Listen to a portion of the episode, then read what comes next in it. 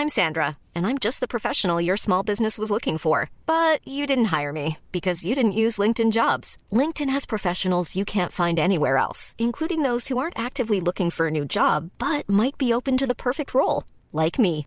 In a given month, over 70% of LinkedIn users don't visit other leading job sites. So if you're not looking on LinkedIn, you'll miss out on great candidates like Sandra. Start hiring professionals like a professional. Post your free job on linkedin.com/people today. Halo pendengar GGMI Podcast, baik lagi bersama kita bertiga. Dan kalau agak vakum sedikit lebih lama dibanding biasanya, teman-teman tahu alasan kenapa? Karena kita mencari konten positif. Dan sekarang sebenarnya gue pribadi sebagai host membawa dua kabar ya, baik dan juga buruk. Tergantung Alvin sama Sao mau bahas yang mana nih gitu kan. Tapi gue kayaknya tahu sih, kalau kabar yang baik gue kasih ke Saum yang buruk ke Alvin biar lebih serius gitu kan. kan Alvin kan the profesor nih lebih dalam analisisnya gitu kan. Tapi kita mau kabar Hmm. buruk dulu deh. Terkait dengan kekalahan eh, apa ya, bisa bilang men- eh, tragis ya. Bahkan saking tragisnya adminnya Brighton sampai ngebuat semacam permintaan maaf di Twitter menurut gue tuh humiliating ya. gue nggak tahu lagi gimana akhirnya admin MU ngebales tapi gimana Vin lu ngelihat perkembangan perm- permainan MU yang awalnya kemarin kita sempat menang di kandang eh tiba-tiba di luar ekspektasi tiba-tiba merosot sampai level yang tidak terduga Vin Ya, gue selalu bilang ini bukan masalah teknik atau masalah abilities lagi, tapi memang mental gitu. Dan kenapa bisa menang lawan Brentford ya sesimpel karena itu adalah match home terakhir dan pemain mau memberikan itu untuk fans gitu. Dan ketika mainnya away, fansnya udah tinggal sedikit ya emang udah nggak ada motivasi lagi buat main gitu kan. Emang udah forfeit the season, udah lu mau ngejar apa lagi sih peringkat 4 udah susah gitu. 5 pun 6 7 juga udah ya bodo amat gitu. Emang udah fokusnya ke musim depan dengan Erik ten Hag gitu kan. Dan kita tahu juga Rangnick memang udah kayaknya mungkin dia nggak terlalu in charge dengan pemain kan yang kita tahu juga gitu. Dan yang lebih in charge dengan pemain kan si Chris Armas yang asistennya yang apa namanya sering diledek apa ya gue lupa diledek apa gitu Lasso Ted atau Ted Lasso gitu gitu pokoknya. Ted Lasso. Ya Lasso. Eh. gara-gara pakai apa device Apple mulu kan? Iya. Iya makanya. Jadi kayak Mm-mm. pemain juga nggak terlalu respect dengan si asistennya si Armas ini. Sedangkan Rangnicknya juga nggak langsung ke bawah gitu. Dia mungkin lebih ke helikopter view dari atas gitu. Jadi memang ya udah susah nih. Udah nggak bisa selamat musim ini. Memang start musim depan gitu. Jadi ya nggak expect sampai 4-0 sih. It could be worse. Bisa 6 sebetulnya. Cuma ya gue lebih enjoy liat Brighton mainnya sih daripada MU-nya Iya iya iya. Tapi kalau ngomongin masalah match lawan Brighton ya, menurut gua ada banyak poin yang bisa dibahas. Termasuk gitu kan salah satu pencetak golnya Brighton adalah orang yang sempat dikaitkan ya dan gue lupa kayak kita pernah bahas dia juga deh. Moises Cancedo gitu kan. Yang akhirnya em, somehow udah berita cukup tinggi gitu kan, hype eh tiba-tiba akhirnya nggak jadi dan akhirnya kemarin jadi orang yang akhirnya mencetak gol gitu kan sebagai seorang pemain kalau nggak salah di DMF ya eh, double pivot bareng Yves Wisoma juga gitu.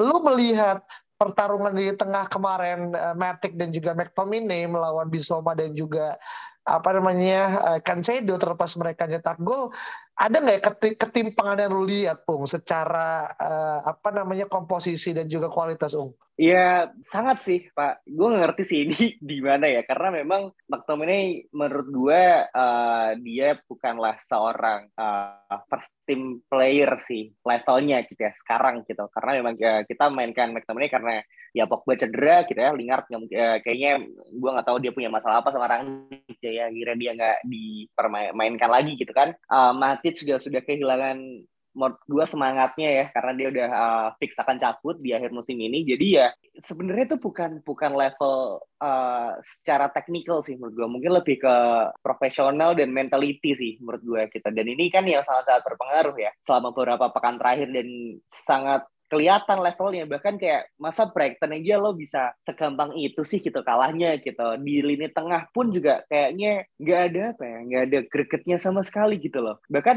uh, gue yakin Bisoma tuh kalau misalkan dia nggak ada kasus ya itu pasti udah udah jadi target uh, banyak klub yang akan membeli dia gitu pakai jasa dia gitu. Cuman ya ya itu tadi pak uh, ini udah udah bukan apa ya gue udah udah kehabisan kata-kata sih untuk untuk menjelaskan Manchester United musim ini terlebih waktu lawan Brighton karena itu udah is, is the worst game I ever seen sih menurut gue. iya iya. Oh, Dan itu, bahkan oh, itu gimana, best game sih menurut gue, tapi the best game-nya Brighton sih. exactly man. Exactly bro kan aneh banget kan. Maksudnya ini ini Brighton loh gitu. Yang bahkan Graham Potter kayak salah juga sempat masuk burusanya Manchester United kan gitu. Waktu itu gitu. Jadi kayak kok bisa gitu kan. ya begitulah Manchester United. Ya mungkin semua uh, dari apa ya dari manajemen, dari pemain, fans dan juga uh, apa namanya uh, so, hampir seluruh elemen di Manchester United kayaknya memang nggak sabar untuk segera mengakhiri musim ini sih. Jadi kita tidak bisa melihat performa yang yang apa ya yang menyenangkan gitu sih. Mm-hmm. Iya. Dan sebenarnya yang paling mau yang paling parah ya atau yang paling puncak adalah ketika match berlangsung fansnya MU chanting you are not worth you are not worthy to wear the shirt. Dan itu kedengeran ya sampai kemudian di uh, televisi gitu kalau kita yeah. di Mola gitu kan. Dan bahkan Bruno pun kemudian mengomentari dan dia pun bilang ya termasuk diri saya sendiri juga gitu. Menurut gue dia pun sadar kalau he, he is no part of the problem gitu. Regardless kemudian ada satu dua tiga oknum hmm. tapi kemarin itu bener-bener playing with no passion ya menurut gue pribadi gitu. Dan banyak hal yang kemudian sebenarnya terungkap. Dan gue nggak tahu nih ini mungkin pertanyaan yang gue ajukan ke Alvin. Menurut lo apakah benar eh, terlepas mungkin Ragnik menciptakan rekor-rekor yang buruk juga segala macam tapi sebenarnya keberadaan Ragnik di di sekarang ya di era sebelum official di Ten Hag kemudian take over Ragnik ini semacam ngebuka borok yang udah 2-3 tahun tuh tersimpan akhirnya Vin. Bener nggak kira-kira misalkan lu mendengar segmen kayak gitu? Iya, menurut gue itu adalah ketika kita sebetulnya punya hal yang belum terkuak gitu kan. Kita udah udah punya asumsi-asumsi kan pasti gitu. Uh, dari mungkin banyak pandit atau mungkin insider atau mungkin ya sekedar teori fans gitu. Cuma kemudian ketika ternyata ada orang datang masuk gitu kan dan nantinya dia bukan pelatih gitu, dia bakal menjadi konsultan dan dia mengatakan hal yang mungkin kita sudah berasumsi akan hal itu gitu. Ya kita harus percayakan hal itu gitu. Banyak hal yang ternyata um, yang dan untungnya ya maksudnya yang gue senangnya juga adalah ini tuh dibarengi dengan perubahan manajemen gitu dari atasnya yang mana Edward Ward diganti dengan si Richard Arnold kan gitu. Dan dia sepertinya si Arnold ini lebih kooperatif dan lebih ingin MU sukses dengan cara yang benar gitu. Jadi sebetulnya kalau cuma Rangnick doang sendiri yang ngasih advice tapi masih Edward Ward gua jujur aja nggak yakin juga gitu. Jadi ini sebenarnya kayak gayung bersambut aja. Kita meng-hire seorang Rangnick yang bisa membuka semua borok-boroknya, tapi kedua manajemennya juga berganti menjadi orang-orang yang ingin mendengarkan dari sisi yang lain gitu loh, dari sisi orang yang memang hmm. football gitu. Jadi menurut gue ini hal yang sangat baik dan seharusnya ya it's the new era sih buat MU gitu. Iya, betul. Dan benar setuju gue. Dan kalau misalkan pada saat itu ya uh, pengganti oleh Gunnar Solskjaer itu mungkin Antonio Conte, mungkin uh, apa namanya masa-masa ini tuh akan akan terulang kembali ngerti nggak loh masa-masa toksik ini. Berarti kayak Conte itu kan ibaratnya kan kayak instant fix kan. Kalau misalkan tidak dibarengi dengan Rangnick yang membuka segala bobroknya United dari segi manajemen ya, itu pasti akan keulang lagi pak gitu. Era-era Mourinho ini era-era uh, after apa namanya Ferguson gitu loh, di mana dua tiga tahun kita melihat uh, performa yang oke, tapi habis itu ya akan seperti ini lagi gitu. Gue harus akui bahwa Rangnick secara kepelatihan ya, secara manajemen itu sangat mungkin buruk kali ya, karena dia yeah. karena dia kan dia nggak peduli nih men uh, siapa yang dia serang gitu. Karena dia jabatannya hanya sampai akhir musim ya ya dia nggak ada apa ya uh, nothing tulus saja gitu loh. Dia udah punya uh, pekerjaan yang nanti dijamin gitu ya setelah akhir musim dia akan jadi konsultan. Ya ini nih ini kenyataan yang kalian harus lihat dan yang nanti akan manajer hadapi nantinya gitu. Dan ini kan yang perlu orang-orang tahu gitu dan akhirnya Richard Arnold ya CEO-nya itu akhirnya memecat beberapa head-head yang ada di Manchester United kan musim ini gitu. Jadi kan ini gayung bersambut berkata Alvin gitu. Kalau misalkan bukan Rangnick gitu, pasti nggak akan terjadi seperti ini sih menurut gue. Hmm, I see. Makanya kan, uh, eh, gue pun juga sebenarnya setuju ya dengan ini kan sebenarnya fakta yang tidak ingin kita dengar sebenarnya ya gitu kan. Cuman apa yang akhirnya ada di lapangan yang kita tonton, mm kita pun juga sebagai fans MU yang apa ya, yang aware dan juga tidak bahasa itu tidak kardus gitu kan mencoba untuk melihat bahwasanya ya memang situasi seperti ini sudah menjadi keharusan dan malah bagus gitu kan. Dan gue bersyukur akhirnya Tottenham menyelamatkan kita sebenarnya. Dari dari kejaran Conte yang akhirnya men, me, apa lagi dan lagi menye, uh, menyodorkan instan sukses gitu kan. Yang itu mungkin kita nggak akan mungkin uh, mendapatkan Ten Hag dan mungkin Ten Hag akan cabut ke klub lain yang itu is now or never kalau misalnya kita akhirnya ketemu Conte saat kemarin gitu kan. Tapi kita coba putus dulu masa Ten Hag gitu kan. Nah Uh, ini sebelum kita pindah ya, cuman gue kemarin kemudian ingin mengatakan bahwasanya dari beberapa nama pemain yang kemudian busuk gitu, ada dua orang yang menurut gue cukup menjadi perhatian. Pertama tadi kita udah bahas ya, Scott McTominay di mana dia tuh memenangkan 0% uh, eh, apa namanya ground duel uh, lawan Brighton, uh, uh, sedangkan Fred yang masuk di babak kedua tuh memenangkan 7 per 9.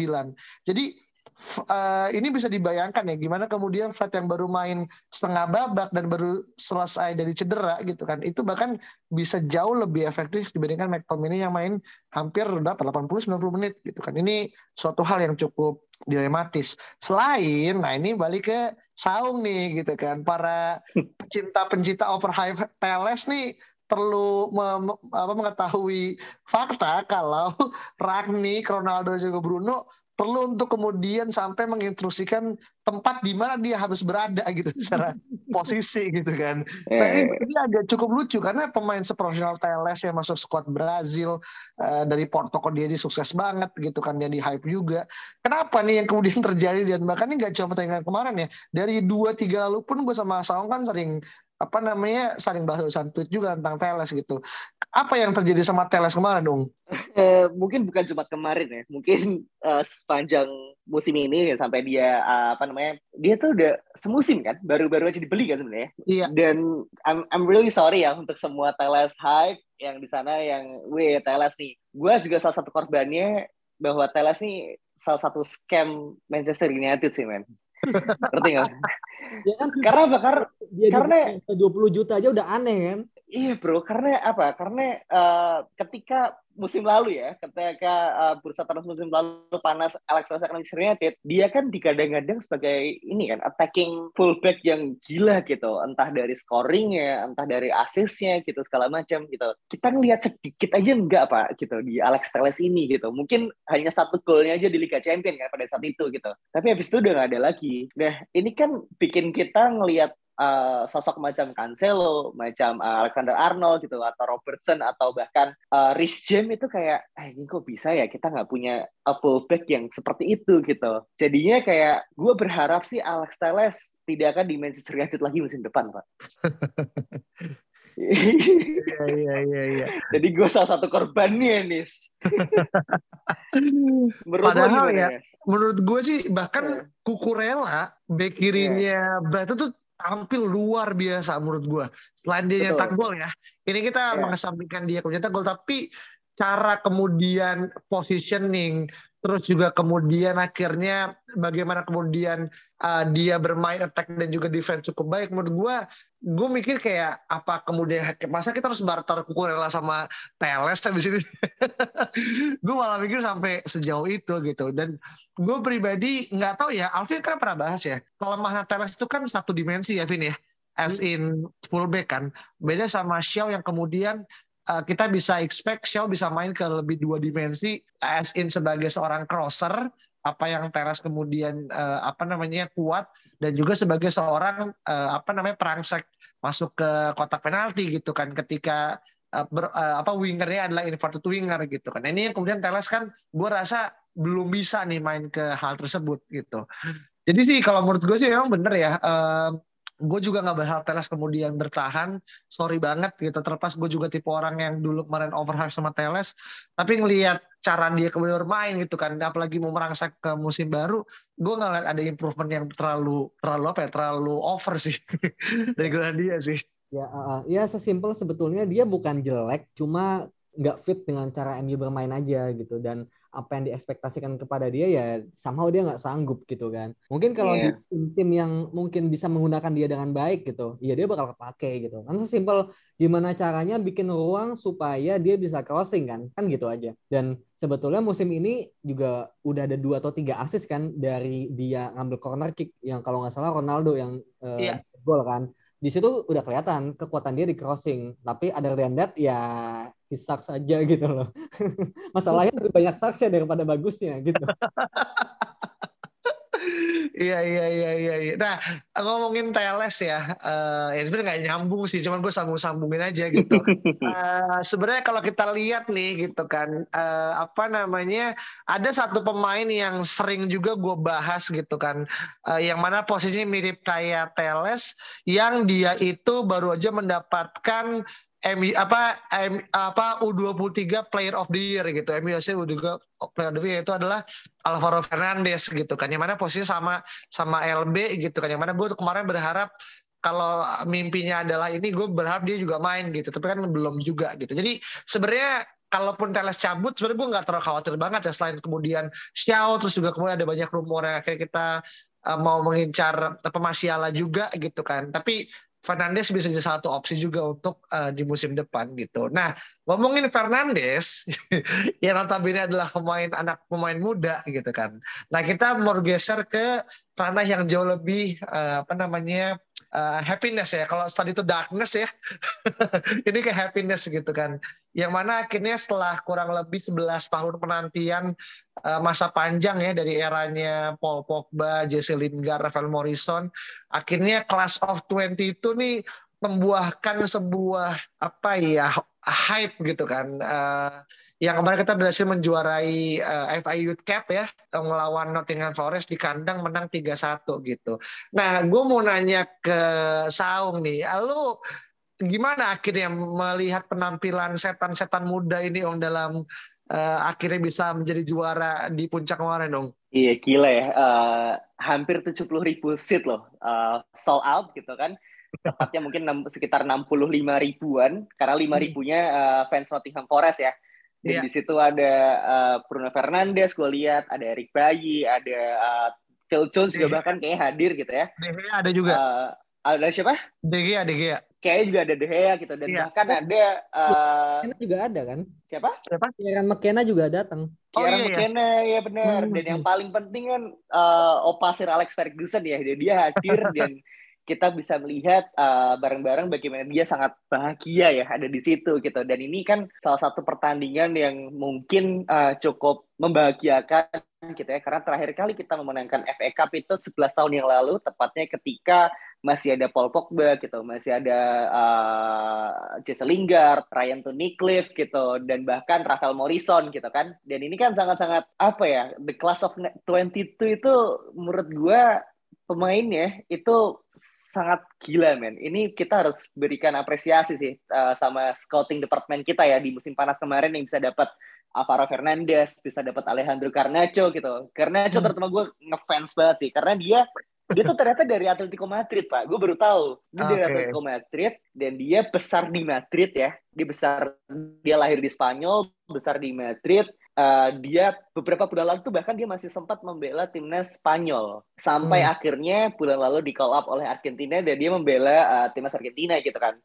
Ini kan cukup unik ya perilaku karena tentu di sosial media kan dan bahkan di lapangan yang dia terang-terangan uh, mengaku sebagai fanboy Cristiano Ronaldo gitu. Hmm. Dan mungkin sebagai anak didik Atletico Madrid mungkin dia cukup sering ya melihat bagaimana Ronaldo ini mengajar habis-habisan Atletico pada saat itu gitu kan. Hmm. Jadinya menyenangkan gitu melihat satu orang pemain yang beneran jago gitu ya, beneran melihat apa ya sosok seorang Cristiano Ronaldo yang sekarang ada di first team kita musim ini tuh sebagai sosok yang man I want to be like him gitu dan ini semua yang menjadi semangat apa ya para pemain-pemain muda ini untuk untuk bisa uh, segera tembus ke first team kita gitu. Dan ini kan dibantu dengan performa jelek para first team kita kan sebenarnya gitu. Jadi mereka mereka punya kesempatan yang lebih besar nih untuk untuk tembus dan ikut uh, preseason kita di bulan Juli ini gitu. Gue sangat sangat berharap sih dengan Erik Ten Hag yang musim depan uh, segera menukang United dan di mana dia juga punya uh, record yang bagus ya dengan para pemain muda. Gue harap nama-nama seperti uh, Garnacho, seperti Charlie McNeil bahkan lalu uh, ale apa uh, Alvaro Fernandez, Hannibal Memphis ke semuanya pemain-pemain yang memang oke okay, gitu bisa mempunyai peran yang cukup signifikan lah di musim depan. Hmm, iya iya iya. Dan juga untuk Alejandro Garnacho dia tuh memenangkan Jimmy Murphy yang Player of the Year mm -hmm. ya.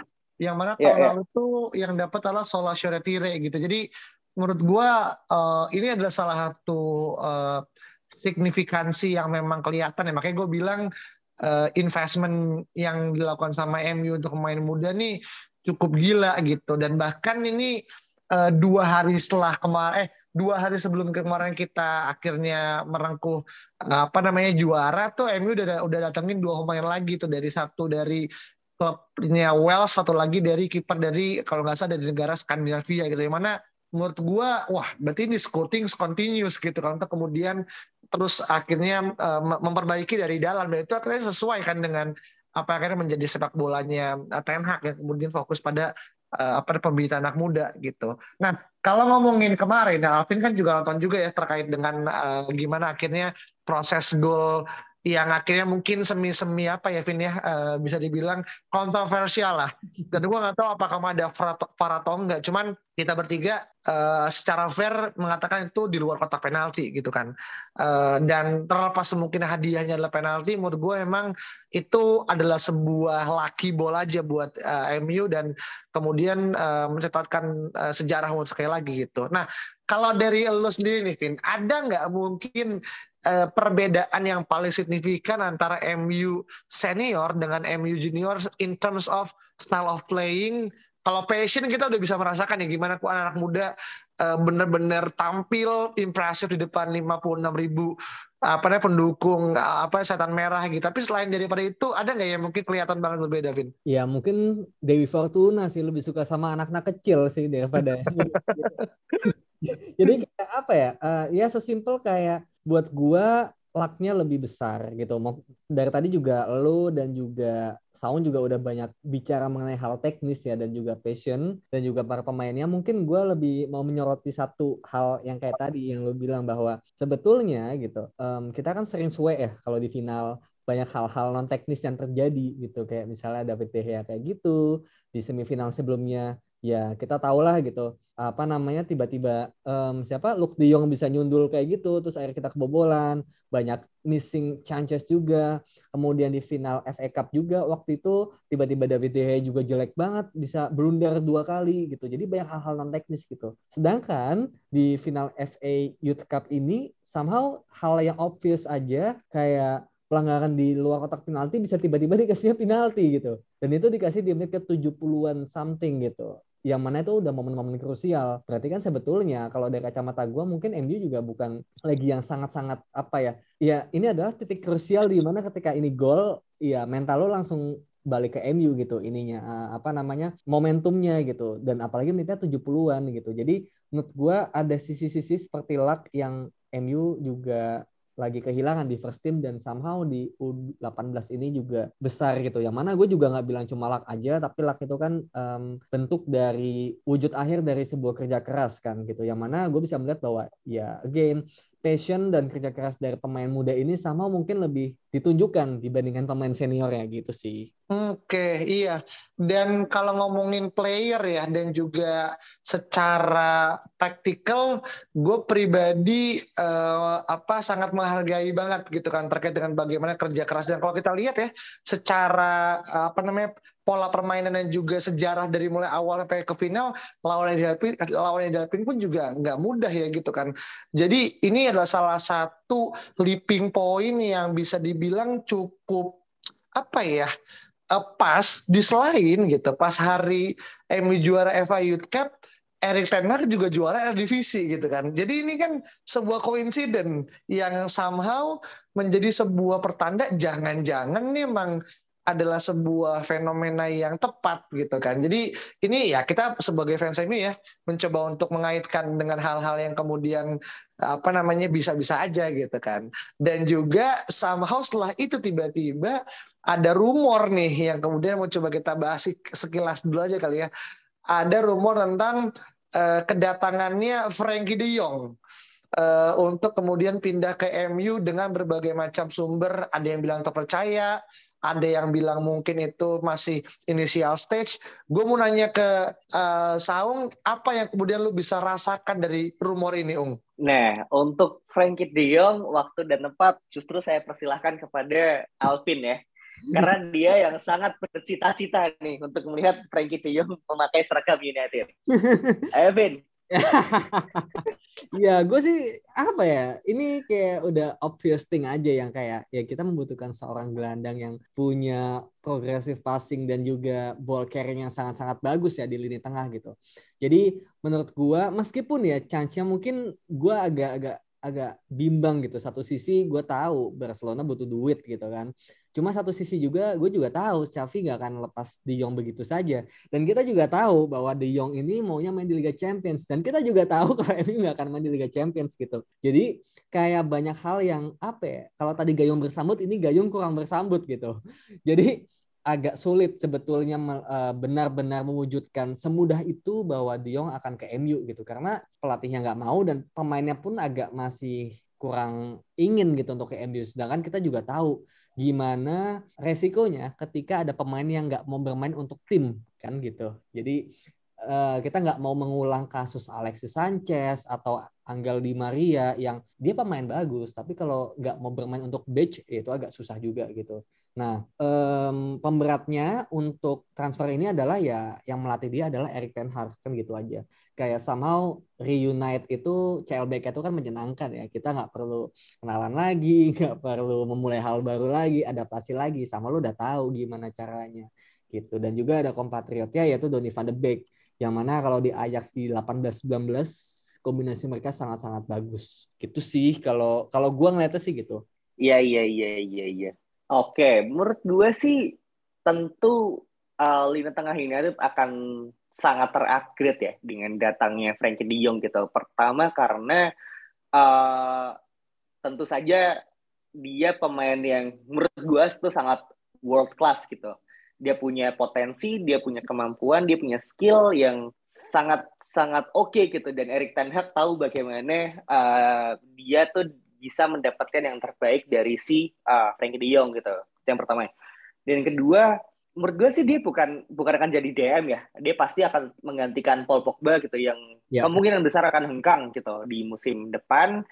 Dan uh, dia punya ya tadi dia punya technical skills yang gue rasa sih mumpuni gitu untuk menggantikan Paul Pogba di lini tengah gitu untuk komplement gitu uh, tinggal nanti kan tinggal pasangannya si DM-nya ini siapa nih gitu. Hmm, iya. Apakah yeah. uh, akan Fred yang gue most likely sih kayaknya nggak nggak akan ya uh, dia akan jadi starting uh, DM di di lini tengah United gitu. Ketemunya juga gue rasa enggak. Jadi dua midfield yang uh, dirumorkan akan bergabung di United, Frankie De Jong ini sangat-sangat make sense pak gitu. Karena di market sekarang itu nggak ada yang bisa uh, menggantikan Paul Pogba menurut gue gitu. Secara technical skill, secara secara aura, secara bintang itu nggak ada gitu.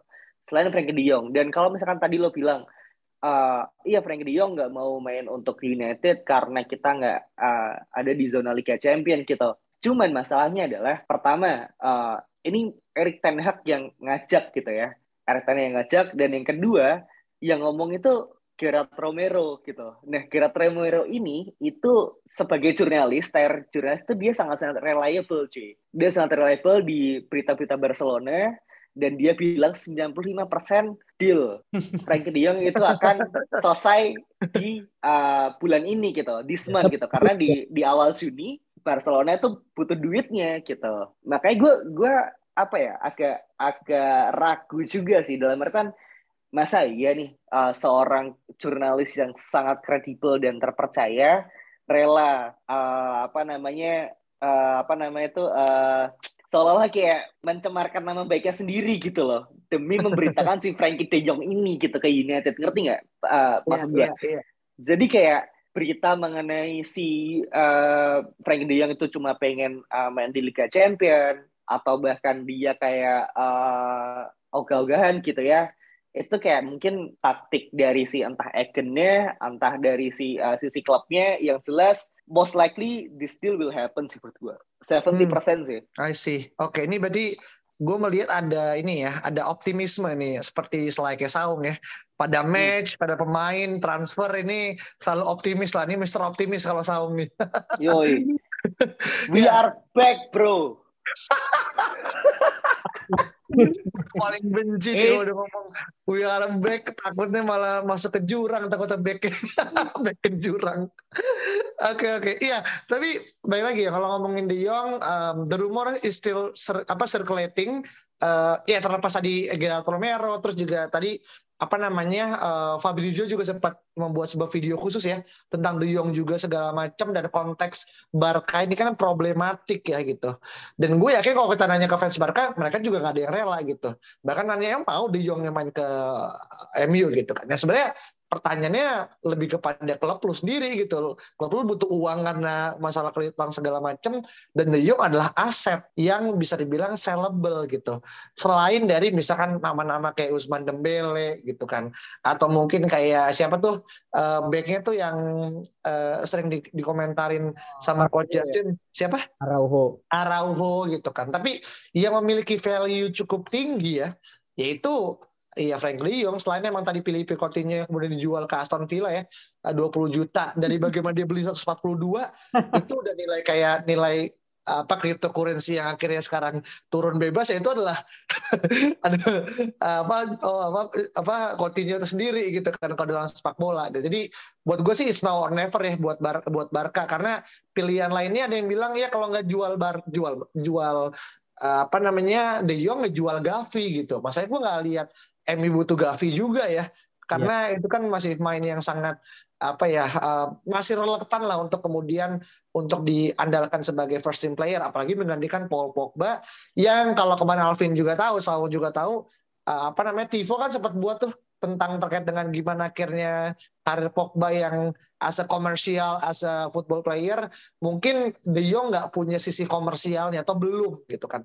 Tapi ya who's care with the with the apa komersial ketika emang kita lagi building the iya. squad. Yeah. Jadi menurut gue sih uh, apa kita sangat demen nih untuk menunggu apa namanya uh, rumornya. Tapi terakhir kali gue mau nanya ke Alvin, kira-kira seberapa signifikan keberadaan De Jong dalam konteks formasi Ten Hag yang akan diimplementasi musim depan, Vin? Menurut gua kalau ditanya pertanyaannya seberapa signifikan, wow, jelas ya, bakal sangat nge-upgrade lini tengah MU, terutama untuk breakdown um, sisi pertahanan tim-tim dari um, kebanyakan tim di Liga Inggris yang kebanyakan itu pada sit deep dan juga ngincarnya counter attack kayak gitu kan. Nah, jadi menurut gua De Jong ini bakal sangat-sangat bagus gitu. Cuma problemnya adalah kalau lu beli De Jong, lu harus beli satu gelandang lagi gitu. Untuk jadi DM yang sifatnya dia akan uh, apa jadi sitter gitu. Bakal kalau misalnya kita coba tadi gue baca Tivo kan uh, bukan baca Tivo baca The Athletic dan juga sempat nonton Tivo gimana cara memaksimalkan De Jong dan juga gimana skemanya Ten Hag.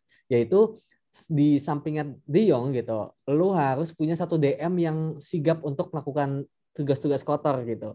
Kalau dulu di zaman De Jong tuh ada namanya Shone gitu.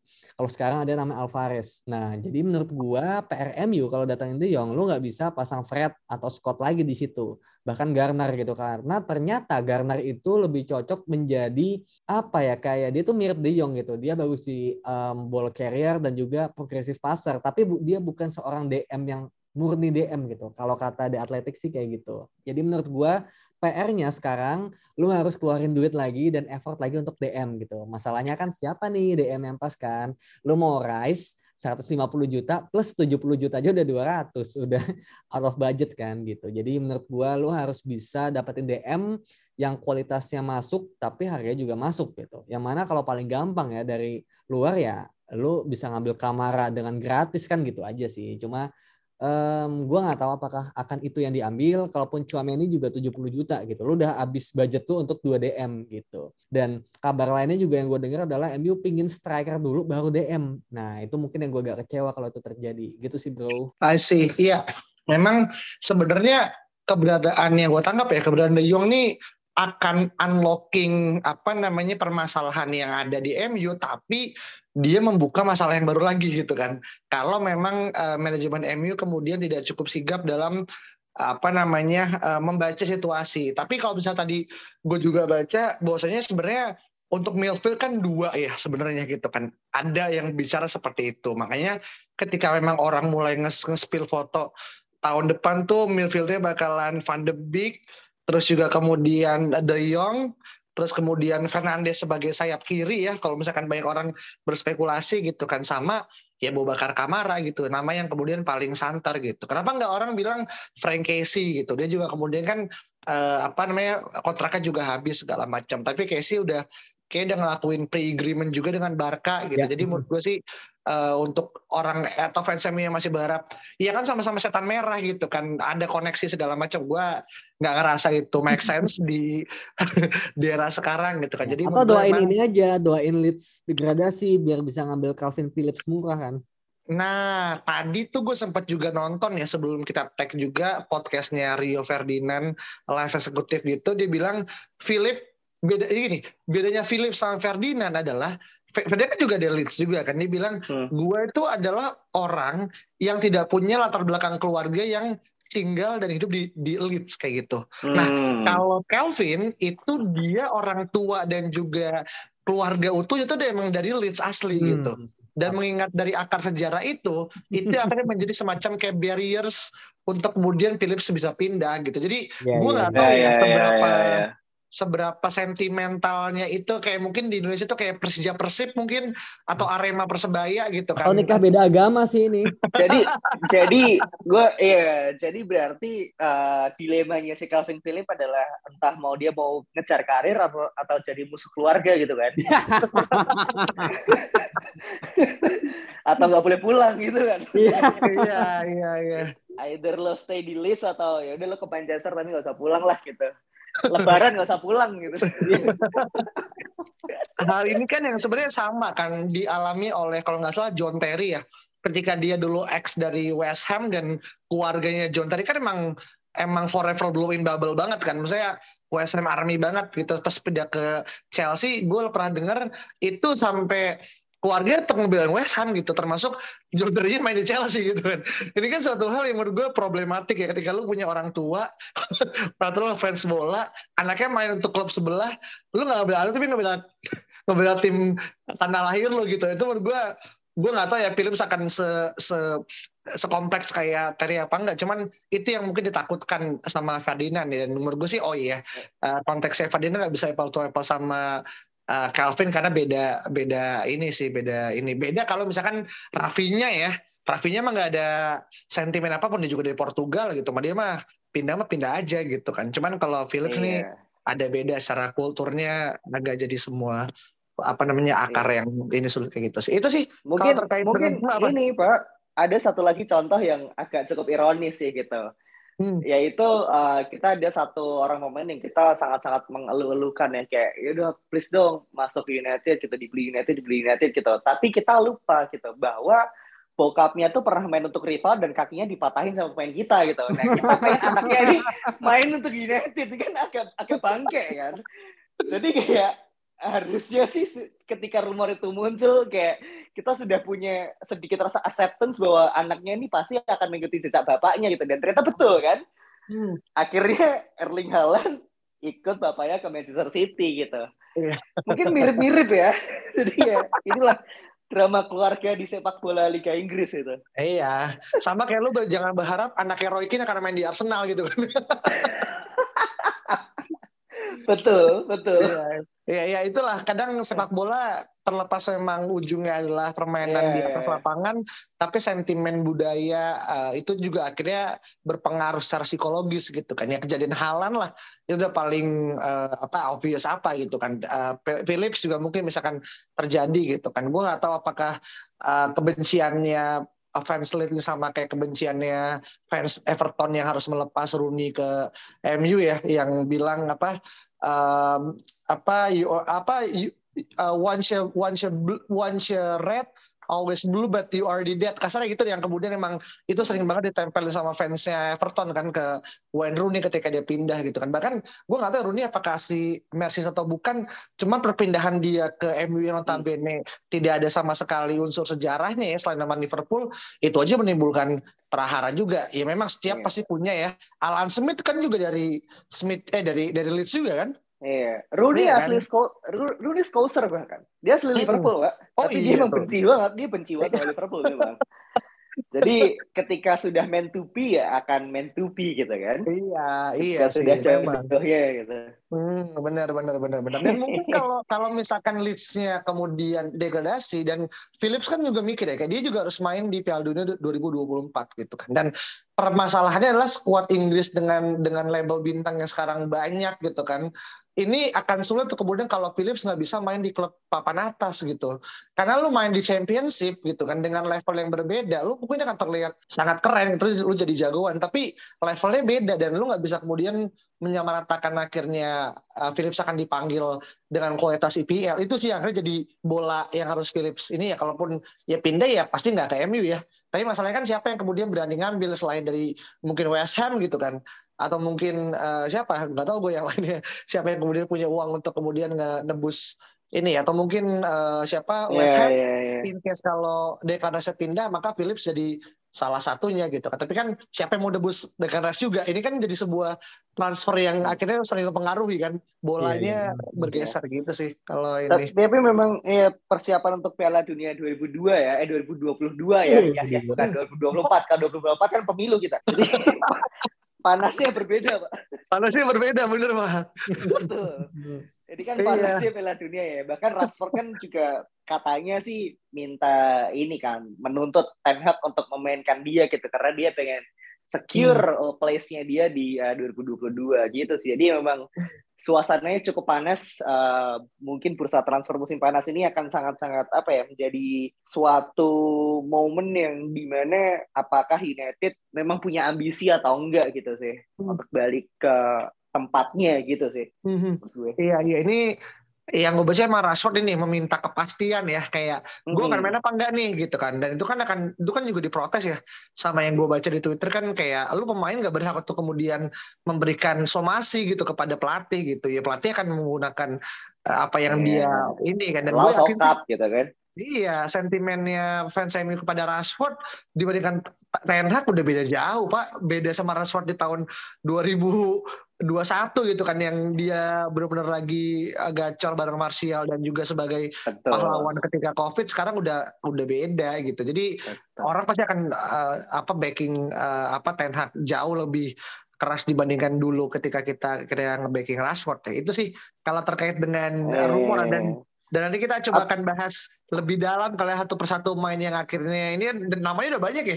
Gue ada ada 10 yeah. yang kemudian datang dari liga entah entah berantah lah gitu kan. Entah mungkin liga yang top juga. Jadi kita pastiin dulu uh, apa namanya uh, liga Inggris habis baru kemudian kita mulai membaca uh, apa rumor yang terjadi gitu. Itu aja dari kita bertiga. Thank you so much.